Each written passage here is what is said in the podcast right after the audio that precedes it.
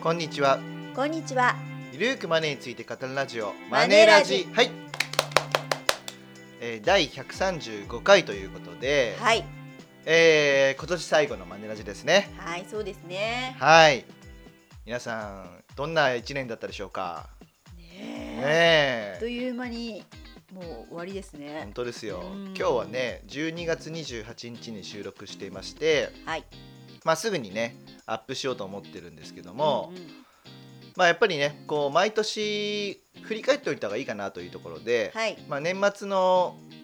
まあ、放送はですね、うん。まあ、前回は2021年の振り返りみたいにやってたんで、うんうん今回も2022年のお金のトピックニュース振り返りでいきたいなと思っております。はい。はい、そしてね、まあ、2023年で注目すべきこともちょっとお伝えして、まあ、まとめていきたいなと思っております。はい。はい、まあ、早速ねいっちゃおうと思うんですけども、んんまあ、まずですねまあいろいろとあるんですけども、まあ、マーケット面からだとですね、まあ、アメリカはですね、まあ、金利の利上げをして、はい。まあ、そうすることで株安ド円ドル金利金利差拡大ですねうん。うんはい。だから、えー結果的に株安円安になった年だなということですうんね。そうですね。。はいい、2022年は為替レートが一気に円安に動いた年でう、ん。えー2022年の1月時点では1ドル115円だったのが、はいはいはい。はい、9月には1ドル150円ですよあれびっくりしましたね。あの時はね。だから35円も動いてしまったということで、はい。うん、だから FX してる人たちは、まあ、喜んでる人たちもいれば、まあ、大損こいた人たちも多いんじゃないかなということですよね、はい。はいで結局今は133円とかう、んうん。だからかなり大変な年だったなとそうですね。いうことですよ。ね、はい。はい。はいまあ、円安が進行した大きな要因は金利差拡大なんですよね、はい。でこうアメリカがなぜ金利を上げたかっていうと、うんうんインフレを抑えるためにやってたわけですよ、はい。うん、でも一方で日本もインフレにはなってたんだけどうも、ん。金融緩和を続けるってことで金利は上げなかったんですねはい。だから、まあ、金利が高いアメリカの通貨を買ってはい。金利が低い日本円を売るってことが起こるので、まあ、ドル高円安になるということですはい。はい、で利上げっていうのは、まあ、インフレだけじゃなくて景気を抑える効果もあるので、うんうん。株価は下落傾向になってしまっているっていうことですよね。そうですね。うんうんん。まあ、あとはね金利が高いならばリスク低くて債券買えばいいじゃないかっていう動きもね、出てしまうので、はい。まあ、それで株を売って債券を買うっていう動きでも、うんまあ、株安になるというのもあるわけですよね。そうですね。はい、で2022年に、まあ、株安になって嫌だったのが、まあ、米国株投資してファイヤーだって言ってた人とかう、んまあ、あとはレバレッジかけてナスダック100に投資するね、はいはいレバナスねうんでレバナスっていうのは、まあ、あの指数先物取引を行って、はい基準価格の値動きが、まあ、ナスダック100のおよそ2倍になるように運用される投資信託なんですよね。はい。なんですけども実態としてはその需給があるので、うんその勢いがあるとみんな買うし、はい勢いが下がればみんな売るじゃないですか、うんうん。そうすることでで結構ね売りの方が圧力でかくて、はいはい。みんなが売るからどんどん下がっていうんうくんだから自分も売ろうってなっていくじゃないですか、そうですね。だから2倍以上に下がってしまったっていう実態があるんですよね、ね周りでも結構損したって人多かったですね。そうそうだから指数の2倍になるような値動きよりももっと激しく下がってしまったんで、うんまあ今年初から6割ぐらい、う。うんん、になってるんですよはね、いはい。うんまあ、そうなってくるとうん復活は厳しいかなっていう感じはあるんですようねうん。うん。んまあ、やっぱりねあのいいくらねナスダック100がすごいって言っても、はい。まあ、世の中に完璧なものはないですうんし、そうですね。まあ、レバレッジをかけるっていうことは、まあ、リスクもあるわけなんで、うんうんうんそこを踏まえてはい皆さんやってると思うんですが、うんまあ、とはいえねこういうレバレッジをかけて投資するもので長期保有っていうのは向いてないっていうのも分かった年なのかなというところなので、はい。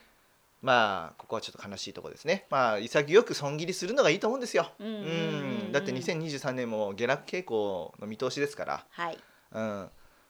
まあちょっとねそこのあたりは皆さん整理をしていただくといいんじゃないのかなというところですね。まあもちろんマイナス100万とかマイナス200万とか損するの嫌かもしれませんが、まあね勇気いりますけどね。さあまあただあ。まあ待ったところではい。復活は厳しいかなっていうふうな一つの見立てですね。レバーナスに関しては。はいはいはい。普通のナスだ。ダック100っていうのはそんな下がってないんですよ。うんうん。うん、あのー全然ね下がってなくて、はい。でもレバナスに関してはもっと下がっちゃってるっていうことなんですよね。うんまあ、あとねあのレバナスっていうのは為替ヘッジついてるんですよ、はいはいはい。だから円安の効果を受けられないっていうところもあって、うんうんまあ、もろにマイナスになってしまったっていうのもあるんですよね。はい。うんまあ、というところですね。はい。はい、そしてですね、まあ、ロシアのウクライナ侵攻っていうのが、うんうんえー今年の2月の24日に始まりまして、うんなんか続いてますね。ねえなかなか終わんないですよねう。ん、でこれがですね小麦やトウモロコシなどのはい穀物の輸出国が、まあ、ロシアウクライナなんで、はい。まあ、インフレにつながったってことなんですよね。うん。まあ、そうすると主要な食料品が値上がりになるしはい。あとは石油や天然ガスといったエネルギー資源も同様なんですよね。うん。まあ、ロシアからのエネルギー資源の供給がなくなっているので、はい。はい。まあ、か価格が上昇するということです。はいはいまあ、それによってですね日本でもやっぱ食品や電気ガス代などが値上がりしまして、うん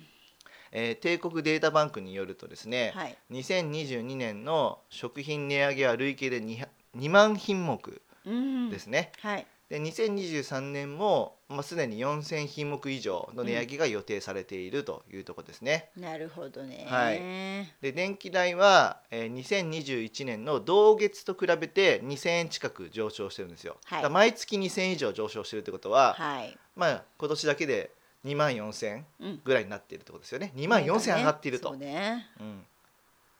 であのーまあ規制料金自体が値上がりしているのでうん電気代はさらに増加しそうだなというところですね、うんまあ、あとは円安もあったんで、はいあの物の輸入にかかる費用が上がったんでそれでねまた物価が上がったっていうのもあったということで、うんまあ、結構インフレ、はい円安、うんそして株安、はい。まあ、そういった相場に悩まされた、まあ、2022年だったというところですね。本当ですね。はいはい。でえっと2021年末のマネラジで、まあ、2022年は NFT が盛り上がるんじゃないかという話をしたと思うんですけどはいも、はいはい。まあ、やっぱり盛り上がったんですねうんうん2022年前半には、まあ、NFT がすごく盛り上がりました、はい NFT っていうのはノンファンジブルトークンうんうんと。いう言葉を略したもので、はい。まあ、日本語だと難しいんですが非代替性トークンと、まあ、訳されるんですね、うんうん。まあ、NFT は改ざんすることが難しいブロックチェーン技術を使ってデジタルデータの価値を保証することができるというものなんですね、はいはい。まあ、NFT を利用すると文字とか画像音声といったデジタルデータに希少価値を持たせることができるわけですうん。例としてはスポーツのトレーディングカードデジタルアート、ゲームさらにメタバースなどの分野で活用が始まっているんですよね。はい。でまあ今後ね活用の幅が広がるとはもっと思うんですよ。うんうん。ただね、まあ、ちょっと停滞したのが、うんまあ、先にお話ししちゃうんですけどね、うんあの FTX はい。ですね、はいはいは、はいい。の破綻があったので、ねそれでちょっとね、あのまあ、暗号資産とか NFT 界隈がまあざわざわしてしまったということで、ちょっとね。はいまあ、2022年の11月に FTX の破綻したことによって仮想通貨が暴落しております。はい。まあ、それにつれて、まあ、NFT っていうのは基本的に仮想通貨で取引されますから、NFT の価値も下がったということですよね。はい。はい、で FTX によると、まあ、負債の総額はまあ100億から500ドルということで、まあ、破綻後はですねサイバー攻撃によって資金が盗まれたとかねあとはその、まあそこで経営してた人が逮捕されたとかしてるんですけども、はいはいはい。まあ、日本だとねメジャーリーグに挑戦しているあ挑戦しているっていうか活躍している大谷さんとか、はいはいはい。あとは大坂なおみ選手がですね、まあ、広告塔になっていたということではい話題になったんですよね。はいはい、んそうでしたね。ということで、はいまあ、うん FTX のこの破綻によって、はい仮想通貨市場は終わったみたいな見方もされているんですよね。はい。まあ、僕はですね、うんまあ、終わったというか、まあ、もうなんていうんですかね1万種類以上あるんですよ仮想通貨っていうのは、はい。まあ、ほとんどは消えると思ってます。うんうんはいはい。でやっぱもうここからは本当に生き残りでね、うんうん。うん、もう数種類ぐらいになっていくうん時期になっていくのかなということですよね、うんまあ、夢を見るのがむもう難しいのかなというところなんですよ。そうですね。うん、ここからさらに仮想通貨で盛り上がっていこうぜっていうのはなりにくいと思うんですよね。はい。うん、でただまあ NFT の将来性とかはあるんで、うんうんやっぱ一部の仮想通貨は使われるのかなというところで。うんうん。はい。まあ、やっぱりねあの一度あることは二度あるし、はいはいはい二度あることは三度あると思うんで、うんうん。まあ、あ、この FTX だけじゃなくてまだまだ大きな破綻もあるかもしれないんですけども、まあでもそれでもね少しずつあのー拡大はしていくんじゃないかなとは思うので、はい。これでオワコンにはなってないとは思います、うんうん NFT も別に終わってないですね、うんうんまあ、これから先があるのかなということですただ一時期のブームが去ったっていう感じかなという見方でいいと思いますね、そうですね。。はいい。で、えっ、とあとはね、一今年の1月に傷病手当金がですね、うんあの通算1うんう年ん6ヶ月になったんですね。はいはいはい、うんそうですね。まあこれまではですね、あの傷病手当金を受給した日から最大で1年6ヶ月が経過するまでお金が支給されるっていうルールだったんですよね。はい。で。まあ、そうするとですね怪我や病気が一時的に回復して、うんうん職場復帰して、はい。お金は支給されない期間があるっていうふうになると、うんもらえなくなってしまうっていうルールだったんですよはい。でも一時復帰してもまた調子悪くなって、うんうん働けなくなるってこともあるじゃなあいでりすかますよね。はいはいはい。だからそこから通算のルールに変わっているということですねね、これは良かったですよね。うんんうん。これは結構大きな改正ですねはい。はいあとは、えー1月17日にですねゆうちょ銀行が手数料値上げしてるんですよはい。これもね結構大きなインパクトでしてそうですね。まあ、小銭貯金とかね、うんうんしてる人たちは、はいふざけんなよということだったんですよね。はい。うんまあ、ゆうちょ銀行っていうのはこれまでね ATM を24時間いつ利用しても利用手数料が無料だったんですよ。そうですね。う、うんん。でも1月17日からは駅やショッピングセンターファミリーマートなどに設置されているゆうちょ銀行の ATM を時間外に利用すると110円の手数料がかかるようになったとはい。いうことですねうんそして硬貨の預け入れとか払い戻しにも手数料が発生するようになったと残念です。これ非常に残念なはいことですよね。そうですね。まあおそらくこれがですね最後のキャッシュレスを推進すうんる、うんうん起爆剤になってるんじゃないかなともう小銭貯金する理由がなくなってきましたよね。ねえだってね、うんせっかく貯めて預けてね手数料取られるんじゃねってそうなりそうますよねそうもったいないですよねだってうん小銭貯金を預けたら小銭分取られちゃうんです そうそうそようそう手数料が。じゃあ意味ないいっすよねいやって感じになっちゃいますもんね、んということで、はいまあそうですねそろそろ小銭貯金っていう言葉も死語になっていくのかなっていう感じですよね。そうですねはい、そしてですねね4月1日に成人年齢の引き下げがあったんですね。あーはいはいはい、うんえー140年ぶりということのなんですけども、はいまあ、民法改正ですね、うんでこれまで20歳だった成人年齢を18歳に引き下げたとはいいうところです、はいはいまあ、誕生日がですね2002年4月2日から2004年4月1日までの人はうん2021年4月1日に成人になったということですだから狭間の人たちが、はいはいいますよねはい、狭だ間かねら18歳19歳20歳未満はいはいがはいはい一気に成人になったということで、なるほどはい、なんか成人式もどうすんだみたいなのうでんうん段階的にやるとかね、はいはい一度にやるとかっていうことでちょっと混乱はしたんですけども、はい、で成人になるとですね親の同意なしで契約が可能になるんですねうん例えば、えー携帯電話の契約とか、うんあと各種ローンですね、うんうん住宅ローンカードローン、はい車のローン、まあ、こういったものが利用できるとそしてクレジットカードの作成もできて、はい部屋の賃貸契約も、まあ、自分でできるんですよそうですよね親の同意なしでねはいはいはいで民間の生命保険とか損害保険への加入もできますし、はい、 NISA 口座や課税口座の開設投資の実行などが親の同意なしでできるようになるということです。うん、はい、えただですね NISA に関してはえー2023年の1月1日からはい18歳以上になるということそうで、ですねははいい2022年までは20歳以上というところで、はいまあ、途中でこう政治年齢の引き下げがあったんで、ん NISA 制度が間に合わなかったっていうところですよね。あーそうですねはいい、というところでございます。はい、はいそしてですね、えー同じく話題になったのが、えー学校での金融教育がスタートになったと、あーこれも話題になりましたね、はい、成人年齢の引き下げになって、うんはいまああのーやっぱり高校生でも学ばないといけないよねとうんいうところで、はいえー家庭科でですね、えー金融の授業が始まったということですね。はい、で金融庁が、まあ、公表しているですね高校生のための金融リテラシー講座っていうのは、まあ、かなりまとまっていて、はい、まあ、一時期話題になったんですよね。見やすいですよね見やすいですよ、ね。はい、でそういったものを活用してもいいですよですし、はいまあ、結構いろいろと、まあ、金融教育事業に派遣するような、ね、団体、うんまあ、FP 協会とかもやってますし、うんはいそういったところも進んできているということで、はい2023年以降もこの動きは拡大していくんじゃないかなというところですよね。そうですねはい 私たちも活躍できるといいですねそうですねはい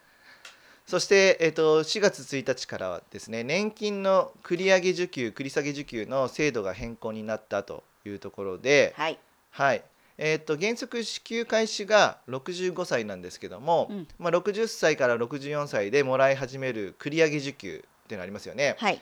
これまではですね1ヶ月早めるごとに0.5%ずつもらえる年金額が減っているっていう制度だったんですけども、うんうん4月1日からはこの減額率が0.4%になったよというところですね。はい。はい。で、えっと、あとは66歳以降の繰り下げ受給は、うんこれまで70歳までしかできなかったのが4月1日以降は75歳まで可能になったということです。はい。はい、1ヶ月遅らせるごとに0.7%ずつ増額す増額する点は同じなんですけども、はい。まあ、75歳まで遅らせることができるので、うんまあ、最大で84%増額になるということですね。これがね、大きいですけどね。大きいでですよね、うんまあ、ただまだ現時点で75歳まで遅らせるって人は少ないでしょうね。現実的に考えてね、そうそうどうなんでしょうね。だってね、学年ベースでは約12年長生きしないといけないですようん、ね。はい。で手取りベースだとその12年にプラス2年だから、うん14年生きないといけないんでしょ、うんだから75歳から14年っていうと89歳じゃないですか。はいはい。ということはそこまで生きれるのかっていう話じゃないですか。そうですでよね。平均寿命的には厳しいですよね。うんうん、っていうことを考えた時にまだうん75歳の選択をする人は少ないのかなとは思いますよね。はい。はい。で、えーあとは、まあ、年金が改正されておりますので、はいイデコも改正になってるんですね。はい。はい、イデコは4月、5月、10月と大きな改正があったんですけども、はい。まず4月にですね、老齢給付金の受け取り開始年齢が5年延長になったんですね。うんうん、そうですね。はい。イデコの資産の受け取り開始年齢が60歳から70歳だったのが、うん60歳から75歳までになったということですね。はい。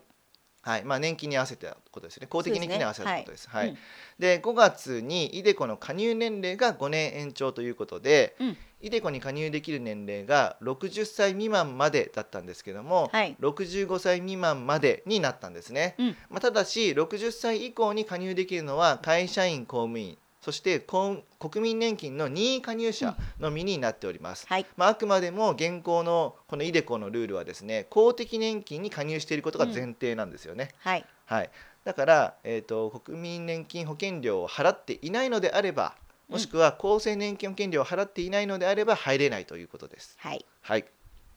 そして10月にですね企業型の確定拠出年金加入者、まあ、企業型 DC ですねはい。がイデコに加入しやすくなったんですね、うんうんうん。はい。まあ、これまでも、うんまあ、企業型 DC に加入していてもイデコに加入できるっていう実態はあったんですけども、はい。でも事実上うん併用できないってこともあったんですよ、その理由は何かっていうと、うん企業型 DC の規約内にイデコにも加入してもいいといううん。記載が必要だったんですよ、はいはい、そうですね。でその記載をす対応してくれる会社ってほとんどなかったってことなんですよねそうですね。うんはい。まあ、そういった理由で入れなかった人たちが750万人もいるとされていまして、うんうんでこの企業型 DC の規約内に定めが必要なくなったんですよ。そうなんですよね。はい、だから、うんまあ、イデコを併用しやすくなったということがございます。はい、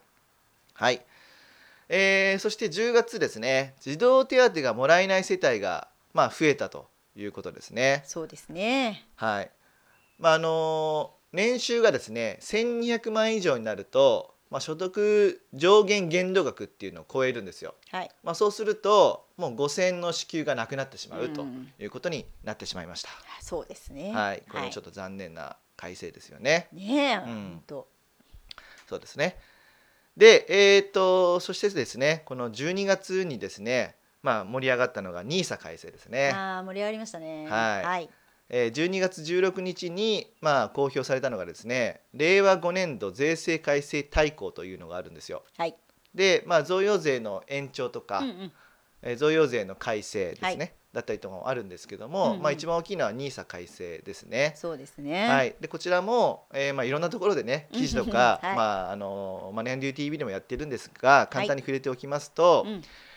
現行の一般 NISA 積立 NISA っていうのは2023年末で買い付け終了になってしまいました今回の改正で。はい。ということはジュニア NISA も2023年末で終わりだから、うんうん今ある NISA は全て終了です2023年で。はい。はい、でそうなってくるとじゃあこれまで投資していたものはどうなるんですかっていうのが気になるじゃないです気か。になりますよね。はい、それは現行の非課税期間で保有できます、うんだから一般 NISA だったら5年ですよね、はい積立 NISA だったら20年ですはい。でそれが終わったら課税口座、まあ、特定口座とか一般口座に移管されるってことです、はい。現行の NISA は非課税期間は無期限にならなかったっていうねことな残ん念でですよしたね。すごい残念なやつです、うんはい、はい。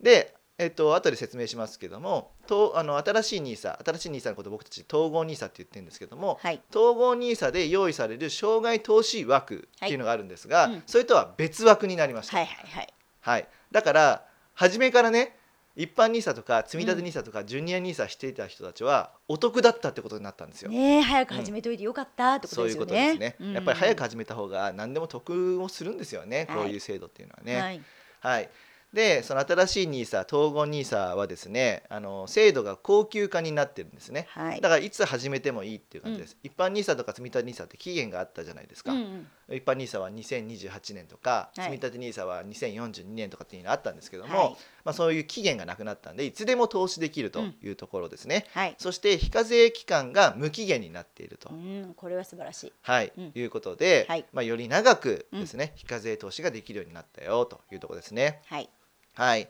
であとは、えー、と投資枠も拡大していまして、はい。えー現行の積立 NISA は年40万円一般 NISA は年120万円ですけども統合 NISA では積立投資枠で、えー年120万円、はい。はい、で成長投資枠で年240万円ですね、うん。合計で年間360万円まで投資できるようになりましたと。はい。ただし、えー投資枠障害投資枠っていうのが設定されております、はいまあ、1人当たり1800万円ですね、はいでうち成長投資枠は1200万円というところでございますはい。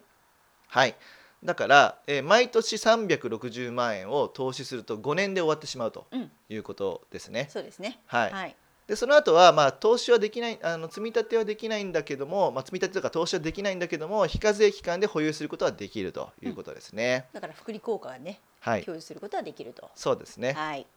で投資商品は、えー、と成長投資枠は高レバレッジ投資信託などの商品は投資対象から外される、はい。はい、あとは管理銘柄注意銘柄っていうような株式投資のその危険な銘柄ね、注意銘柄ねには投資はできないよというところですねはい。で積立投資枠は積立 NISA と同じになる予定になっておりますうんうん。はい。はい。で、えーそんなところかな。あとは、えっと、売却した時に、売却した分で開くじゃないですか、はい枠はいが。はいはいそこが復活するっていうことです、うんうん再利用できるようになったっていうのもあるんですよね。そこも便利になりましたね。そうですよね。ただね、あの回転売買しないようにっていうような規制は強化される予定ということで、うん。はい。とはいえね、こう、まあ、ここはありがたい分ちょっと気をつけないといけないところがあって、うんやっぱ長期分うんう散んうん積み立て投資をするからこそ堅実にお金増やせるわけじゃないですか。そうですね。そう短期売買にしちゃうと意味がなくなっちゃうんですよね。ううんんうんうんまあもちろん儲かったら売りたいっていう気持ちはあるとは思うんですけども、はい。そう簡単にね頻繁に儲かるわけでもないし、うんそれが目的の制度ではないのでそうですね。気をつけないといけないのかなというところですかね。はい。はい。まああのーこんなところがね NISA 改正のざっくりとしたものなので、うんはいまあ、もっと詳しく知りたかったという場合には、まあ、記事とか結構書いてますんで、うんうんあとそうはで「すねマネーデュー TV」もねじっくりとそれだけで解説しているので、まあ、そちらも見ていただければと思っております。はい。はいまあ、こんなところがね2022年の、まあ、お金に関わるうん重大トピックニュースだったかなと思うんですけどうも、ん。いかがでしたか高山さん。なんかそう思ううとん。まあ本当になんかいろいろ激動だったなっていう、まあうんうんもちろんいい改正もうんあありつついや今年はもう私もいろいろ投資してるので、うんうん、結構大変な年だった大な変でしたよねと。思いますねう。んまあその、ね、年金の制度とか、うんイデコの改正とか、はいはい。あとは、兄さんとかね、あまあねまだですけどこれからですうよん、ね。 NISA とか、あとは高校のその授業とか、はいそういうのとかはすごいいいなとは思ったんですけどね、うんただまあ円安だったりとうん。か。そうそううですね。ん、マーケット面がきつかったのとあとは生活費が圧迫したっていうのはきつかった年かなっていうところですよね。そうですね。うんうんまあもうちょっとね、うん、政府には頑張ってほしいというか ね、うん、検討ばかりじゃなくてねちゃんと実績も作ってほしいなと。いやニーサ改正やりましたよと、ね、岸田ニーサとか言われるんですはけいど、はいはい。 いや僕は岸田ニーサって呼びたくないですねだって何もやってないじゃんと思うんですよ。もともとね NISA 改正っていうのはずっと話が出てるので岸田さんだからできたわけじゃないと思うんですよ ね。というところなので、うんまあ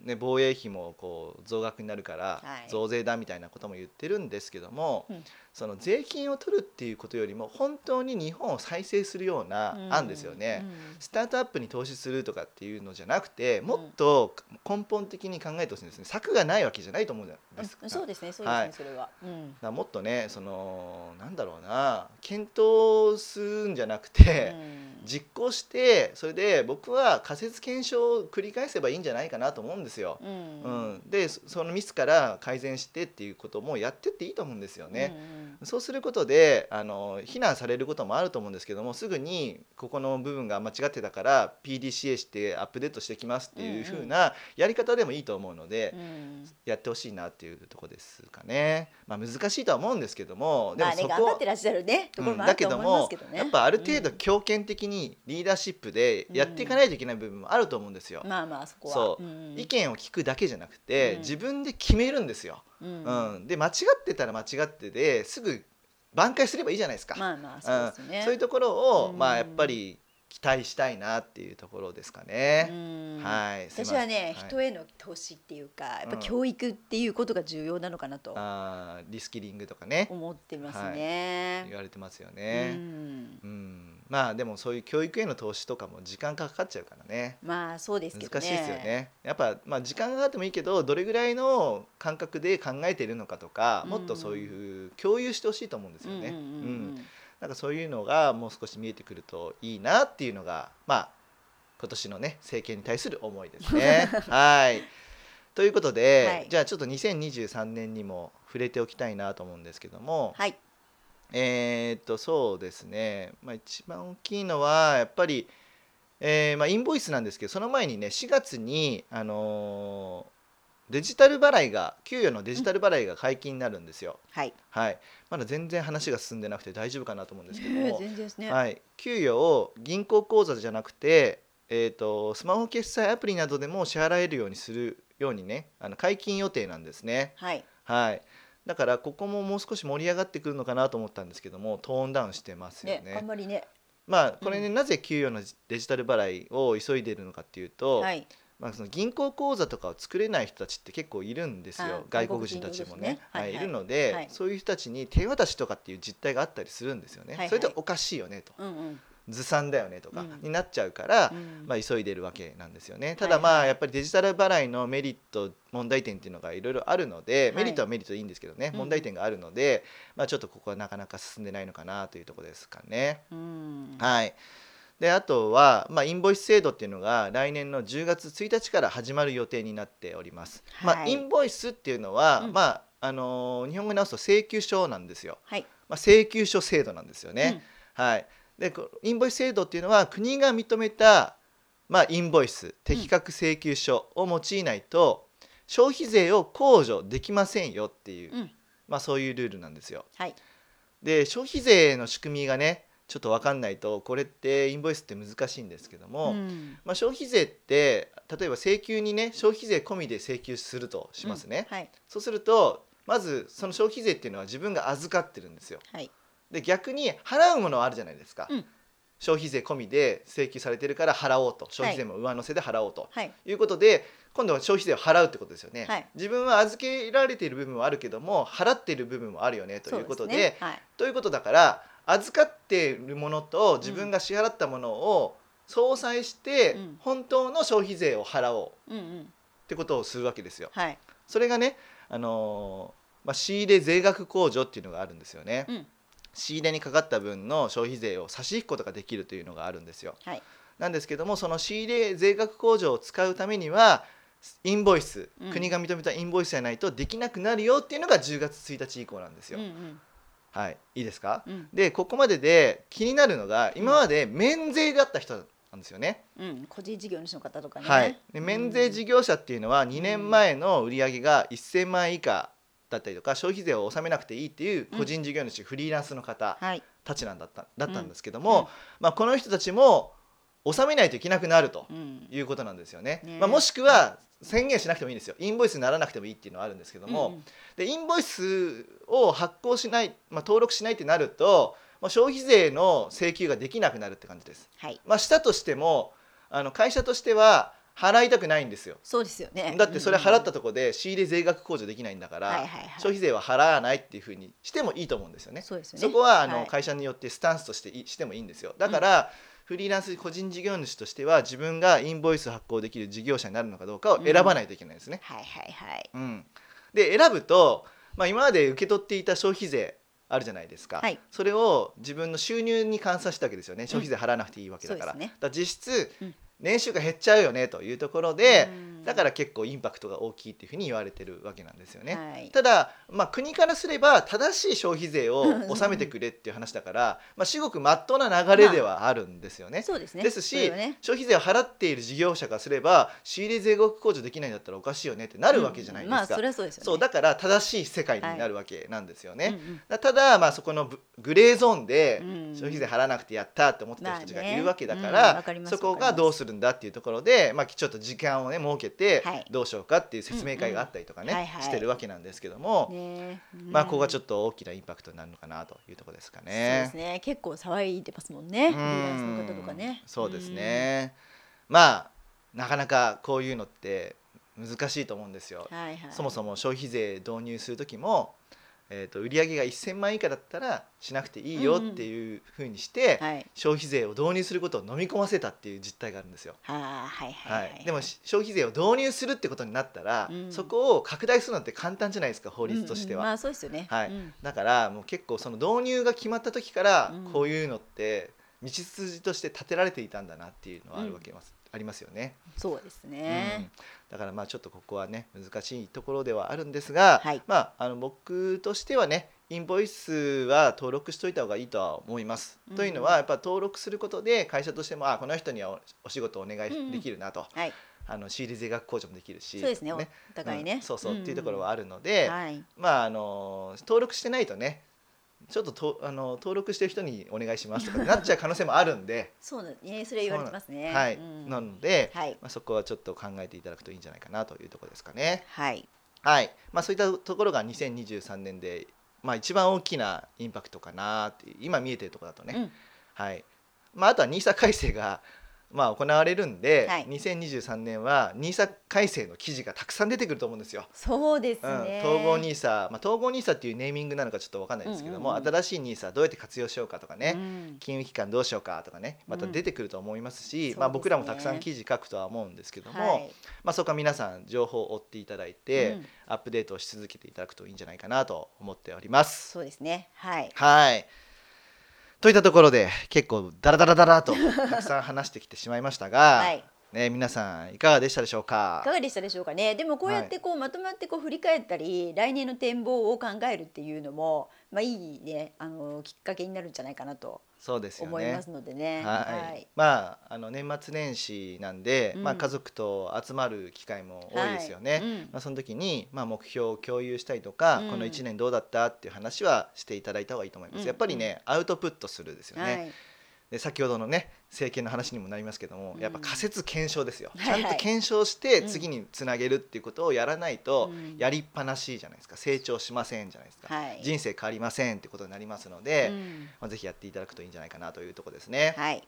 で、まあ、僕らはね、まあ、マネーデュー TV がそろそろ、まあ、そろそろっていうかもう少しですけどね1万人近いということで、うん今8500人ぐらいになったんですけどもはいあとちょっとで1万人が見えたとでマネラジもありがたいことに、ね、5万人の方に、まあ、購読を続けていただいてると、ありがたいですねそうですね、うんまああの回によっては聞いてない回とかねはいはいはいこの もちろんもちろ回んは興味があるからたくさはん聞いてもらえるっていうのもあったりするんですけども、はいはいはいまあ、そしてボイシーもね、うんえー、と2500名ぐらいになりましたというところで、うんうんはいまあ、結構聞いてくれる人も多いですし、うんまあ、モカも継続的にですねあの月400万 PV はいはあのできてるんですよ。うんうんまあ、これがね月500万月1000万になるかというと、まあ、そこはね難しいのかなと思ってます ただ、まあ、月400万とかっていうのは、まあ、維持できるようにね、まあ、情報を更新できればなと思っておりますし、はいあとは書籍ですよね。そうですねはい、書籍はねあのうん今年ありがたいことに調子が良くて、そうですねはい本当にありがたいですね、あのうん初めての NISA&IDECO というのが今17万部になったと、本当ですね。はい、本当にありがたい。いですね本当にありがたいです10万部超えることもすごいんですよ、うん、今は書籍で1万部売れるのも、まあ、結構ベストセラーって言われるいうこともあるんですよね、うんでそれを、まあ、この時代に10万部うん超えている、まあ、100万部までいったら本当にすごいことまなあんですけどそもこはねすごいことですけどね。はいまあ、そういうふうに売れていまして、あとは、えー僕がね出した「大和書房の」うんえー定年後ずっと困らないお金の話」とというのが、えー6万部になったと、すごいですねそれもね。はいうんありがたいですね。はいまあ、あの多くの人にこれが貴重な情報だなと思っていただいたからこそ買っていただいてるわけですよね。うんうんまあ、最初はタイトル「お」と思って手はにい取ったと思うんですよ。うんでそういうふうに「お」と思って手に取って売れるっていうのは多分最初の1万とかなんですよね。うんでそこから先も売れるってことは内容がいいなって思っていただいて、うんまあ、それにつながってるのかなと思っているので、うんやっぱり結構この世の中ね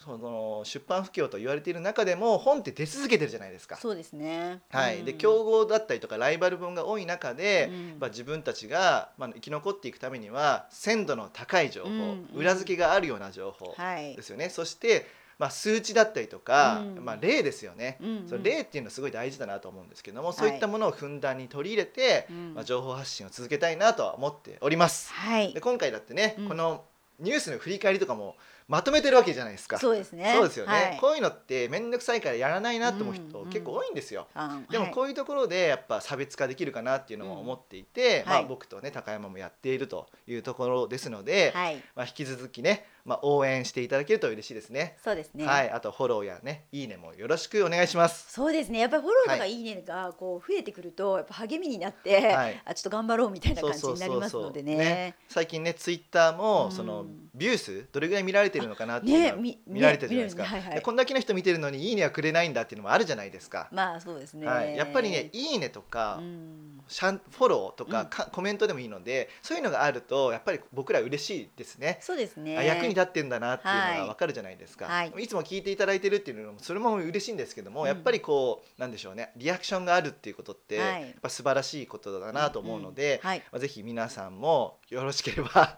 いいねやね、あのーまあ、コメント。温かいコメントさ嬉しいあそうです ね、あねのーなんか攻撃的なコメントは もう一切見えないしますので なんかねその、まあ、結構ありがたいことに売れてるじゃないですか本がね、はいまあ、そうするとこう妬みとかねその意味もあるんですよ、まあまあいろいろありますよね、はいあとはねまあ、ヤフーニュースとかも結構悪いコメントとか表示されないようにね仕様変えてくれてますけども、それでもやっぱり悪いコメントはあるじゃないですうんうかんありますあります、ね、攻撃的なコメント、はい YouTube でもあるんですよ、はいはいまはあいそういうのはうんもう非表示すぐしてるんですけども、はいでも見た時に心がぐさっとくるじゃないですか、まあそれは、ね、やっぱ人間なんで、うはいでもそのなんていうのかな自分がそもそもネガティブで相手に攻撃をするとなんていうのかな自分も不幸せになると思うし、うんうん自分に返ってくると思うんですよそういうのって。うんうんでもみんながポジティブでやり合っていけば、ポジティブな循環って生まれてくるはずじゃないですか、はいはいそうですよね、うんだって同じ日本人なんだからうん助け合っていこうぜって話なんですよ、うんうんうんなんで攻撃し合うのって思うんですよそうねですねそれがすごい寂しいなと思っていて、はいでも一方でなんか日本人は投げ銭のブームとか結構すごいじゃないですああかそうですねはいはいなんかそういうのはあるのに、うんなんでなんかこう罵り合うんだろうっていうのが悲しくて、もちろん意見を言うことって大事だと思うんですよ僕もさっきそうですねね政権に対して文句言いましたけども、はいでもそういう言葉って言って届けないと耳に入れる可能性があるんだったら言った方がいいと思うんですよね。うん別に悪口というかちゃんと仮説検証して実行してくださいねって話をしてるだけなんだから検討だけじゃやっぱダメじゃないですか、うんやっぱ検討っていうのはその何もしないってことと一緒じゃないですか、まあそうですねそうですよね、うん行動してこそ人生変わるし日本が変わるわけじゃないですか、やっぱりこういうのは言っていいのかなと思うのでこういうふうな提言だったらいいと思うんですよまあ、それは私たちにもねいただいてもね、そうそうそうこうした方がいいんじゃないそうもっといいよとかそねうそうそういうのは言っていただけると嬉しいですはけい、だどけね。どもなんかそのネガティブな人人格を否定するようあーなまあまあところとかね、うんあーなんか、うん、例えば僕のあ直近ね我々が出した本でうんあの定年前後のお金の教科書ってあるじゃないですかはい、こんなのお金の教科書じゃねえよみたいなねコメントがあったりするんですよ、まあでそうちゃんと読んだのかよと思うし、うん別に言った思思ったとしても言わなくていいじゃないですかそういうのはねだからまあそういう点はね、まあ、言いたい気持ちも分かる分かるよ分かるんですけども、匿名だからこそ言えるっていうのもあるとは思うんですけども、まあ、マイナスになるようなねいじめるような悪口は言わないようにしようねっていう感じでそ方ですかねちょっとダラダラと話してしまいましたけどもでもやっぱりこうポジティブに生きようぜっていう感じですかねまあそうですね、うん特にやっぱこれからって先行き不透明で、はいだからちょっとこうみんな不安な時代だと思うんですけど、うんうんやっぱりこうこうなんだろうなみんなで助け合ってそなんか明るくねうそう そうだからいいそ感じのでいければいいですよね思考癖としてんどうやったらできるかなどうしたらできるかなっていうふうにそれを解決しようとするような思考癖がいいと思うんですよ。うんどうせダメだろうみたいなダメな理由を探すんじゃなくてうんできる理由とか解決方法を探すような思考癖をするとまあね人間いつからでも成長できると思うんではいいいのかなと思いますのうでんまあちょっと最後ね熱く語ってしまいま したがはいまあこの熱苦しいのもこのマネラジの良 さかなということでそしてねトゲがあるのもね、まあ僕の良さかなと思うのでね最近頼藤さんなんかトゲないですねみたいなね思ってた人も「あ来たよ頼藤」みたいなねあるかもしれないので。はいはいはいはい、またね、引き続き、来年以降もですね、マネラジは。まあ、定期的に配信していきたいと思っておりますので、はい引き続き、えーよろしくお願いします。よろしくお願いしますはい、では皆さん、良いお年を良いお年をはということで、はい株式会社マネーユーの提供で、より藤大樹と高山和恵がお送りしました。またね、 See See you you!